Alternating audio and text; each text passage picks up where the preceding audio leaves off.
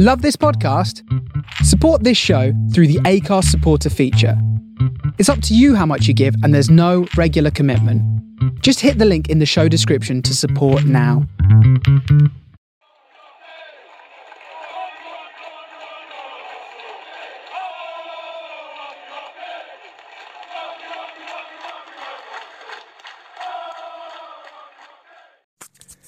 All right, Treacle. People keep asking if I'm back, and I haven't really had an answer. But now, yeah, I'm thinking I'm back.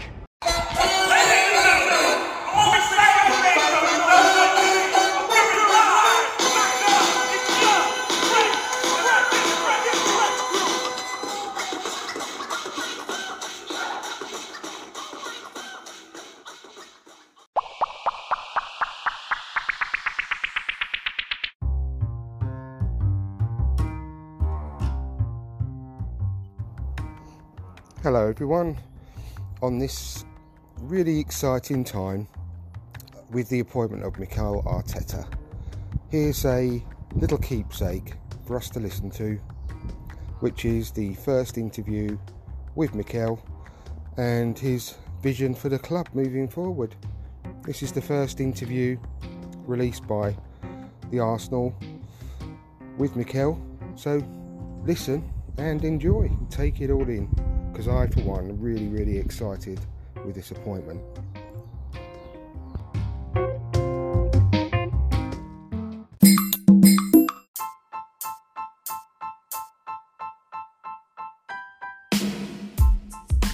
Mikel, you're back and you're back as the head coach. How special is this moment for you?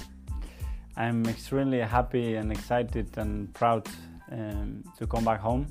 It's absolutely an honor to, for me to be given the opportunity to come back, and um, I don't know, I can't wait to start. It's been emotional when you said goodbye last time. There were tears on the pitch, a goal in your final game. Now you're back seeing familiar faces. Lots of emotions for you. It is. It's been tough to leave uh, the environment that I was working with, and at the same time, I'm so excited to come here. Uh, I know a lot of people in the organization. I started to get a little bit of feedback the last few days, how excited people were starting to, to be. And then I'm a little bit shocked with all the changes and improvement that uh, the club has made in the training ground. How would you describe the club you've come back to? And how do you feel about where it is right now? Well, I think uh, we are in a difficult moment in terms of results and in terms of what's happening around the, the environment. Obviously, I need time to start sniffing around the reasons why. I have uh, an idea, a clear idea about what's happening, but uh, I want to start working with them. I want to start looking at their eyes. I want to start to feel the environment and the culture around the club, what's going on, and um, and I start to to make a small adjustment to try to to get quick improvements. You've been a player, a captain, a first team coach. Why is now the right time to make that final step? Well, I think I was very careful in the last year of my career um, to respect really how I was feeling. And towards the last uh, one or two years at the club, I started to feel the necessity to start doing my coaching badges, to start to coach the young players here at the academy and see how I was feeling and that feeling how I was progressing. Um, I decided to stop my career and stop playing in terms of going to a, a different place and I got the biggest challenge, uh, obviously, to, to work with Pep and, and Manchester City. So they gave me an incredible opportunity. I embrace it. I've been working in the most challenging environment that you can imagine with the expectations every three days. So I've learned a lot of things in the process. You know, I've seen a lot of things that work and they don't work, and um, and I know how a winning culture should look like, which is for me the most important thing. Skeptics will say, oh, Mikel's never been a head coach, he hasn't got much experience. What do you say to that? I won't convince the players that I have experience, you know. I will convince the players that I know certain things we have to do that are non-negotiables that will bring success. And things will happen when we do those little things, you know. I will convince them to that. And the rest will come. The experience, it will be one day training, two days training, one game, five days, one year, it will come up. But at the moment, the only thing I cannot convince them is that I have experience on this job. Having said that, Pep says about you, he behaves like a manager already. What does he mean by that? Because he's been allowing me more and more space over the years with him, and uh, he's giving an incredible environment and freedom to work and to express myself the way I want it. And then we generated an incredible chemistry between the both of us that's so powerful to convince players and staff what we wanted to do. You've learnt from two of the greatest managers of the modern era, Pep, of course, Arsene Wenger previously. You'll have your own ideas, but what would you like to take from them, borrow from them? I don't know, they are completely different, both managers. First of all, Arsene, the reason why I'm here today is because he decided to sign me as a player. Then he decided to make me captain of this club and he gave me the opportunity and, and, and all the resources I needed to do what I wanted to do with the club. And, um, and with Pep, I admire him as a player, I admire him as a coach, and I work with him. So I've got a, a really good mixture of both of them, but I want to be me.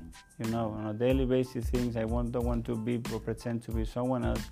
It has to be me, it has to be natural, and it has, it has to come from inside. If that's the case, the players will trust me and I will convince them what we have to do. Five years ago, you had a good idea what your philosophy was, what a Mikel Arteta team would look like. That's five years ago. Has your philosophy changed as football has changed? I started to trick it, and football is evolving so much every day that uh, you have to be evolving your ideas, you know. But there are some things that have to have a blueprint, you know, and we have to have passion. We have to be dominant. We have to be aggressive, you know. We have to play in the opponent's territory as much as we want. I want the ball. I want to attack them as much as possible. I want to prevent them attacking me as much as possible. But as well, I think we have to create the right culture around the club. You know that that's what you're gonna make a good living out of the players. Create an environment where everybody respects each other. A humility and that people has to be accountable for what we want to achieve. You know that's at least the basic, and after we can grow from there, and then we can create the identity that I have in my head for this football club but we have to start somewhere to try to build that up. How important is it to be faithful and true to that philosophy and not waver? It's, it's what I know and what I believed in. So if I have to tell them what to do, I really have to understand it first and be able to express it and make the process for them to simplify as much as possible the process so they can execute it. And then we can review whatever it is but the message has to be very clear. And I'm convinced that doing it one way, we're going to put things very difficult for the opponents. In modern football, Arsenal have a reputation for playing attacking, fluent football. It's won us fans all over the world. Are you concerned that identity has slipped? Mm, unfortunately, yes. That's my that's my feeling. That's why I have to recover. But um, we have to make little adjustment. Now the timing for training is not is not a lot, you know. So visually, the players have to understand the idea that I want to bring to them, and slowly you will see some some changes and where we want to to head on because the direction is going to be very clear and, and it's not going to be negotiable, you know. And uh, and we need the, the players to be on board with the right attitude, with the right passion and commitment. And step by step, we will be improving and reaching to find the right identity for us. Another part of that identity is to bring through young players. You saw it in your time as a player. How important is it for you to keep that work going? And I've done a lot of research, and we are very lucky because we have some really talented young players here. Um, I've spoken to Per as well a lot. We still hold a, an incredible relationship, and uh, he's made some changes there, and you can see the, the product that we are able to bring to the first team. So I'm really excited. I love working with young players. I love giving them the opportunity. If they are ready, they are right, and they are willing to learn, you know, and get exposed. So with me, it's up to them. In your playing days, Mikel, there's a change in the psychological side of being a player and then a captain. On the coaching side, going from first team coach to head coach, how does that change your relationship with players? I think every relationship with every player is completely different, you know. Um, I always said that you are like a heart surgeon.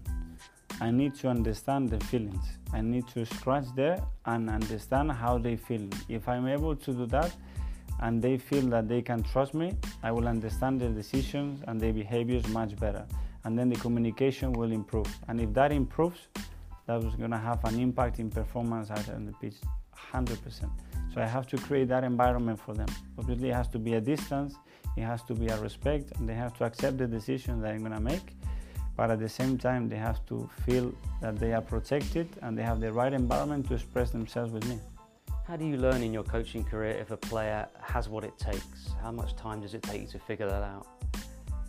They are all different cases. They come from different backgrounds, different cultures, different educations. You know, with some of them it's instantaneous. You look at their eyes and you get a click. With others, uh, you have to spend time to build that relationship. You know, we will see. Short-term challenges, of course. What are they? Because we're only coming up to the halfway point of, of the season. What's the immediate challenge? Win. We need to win football games. You know, football games. When you win, the confidence straight away um, races. Everybody starts to get on board, and then obviously I want to start give them key messages and and things that I expect from him. And we will start very simple with some of the things that I will be asking them to do.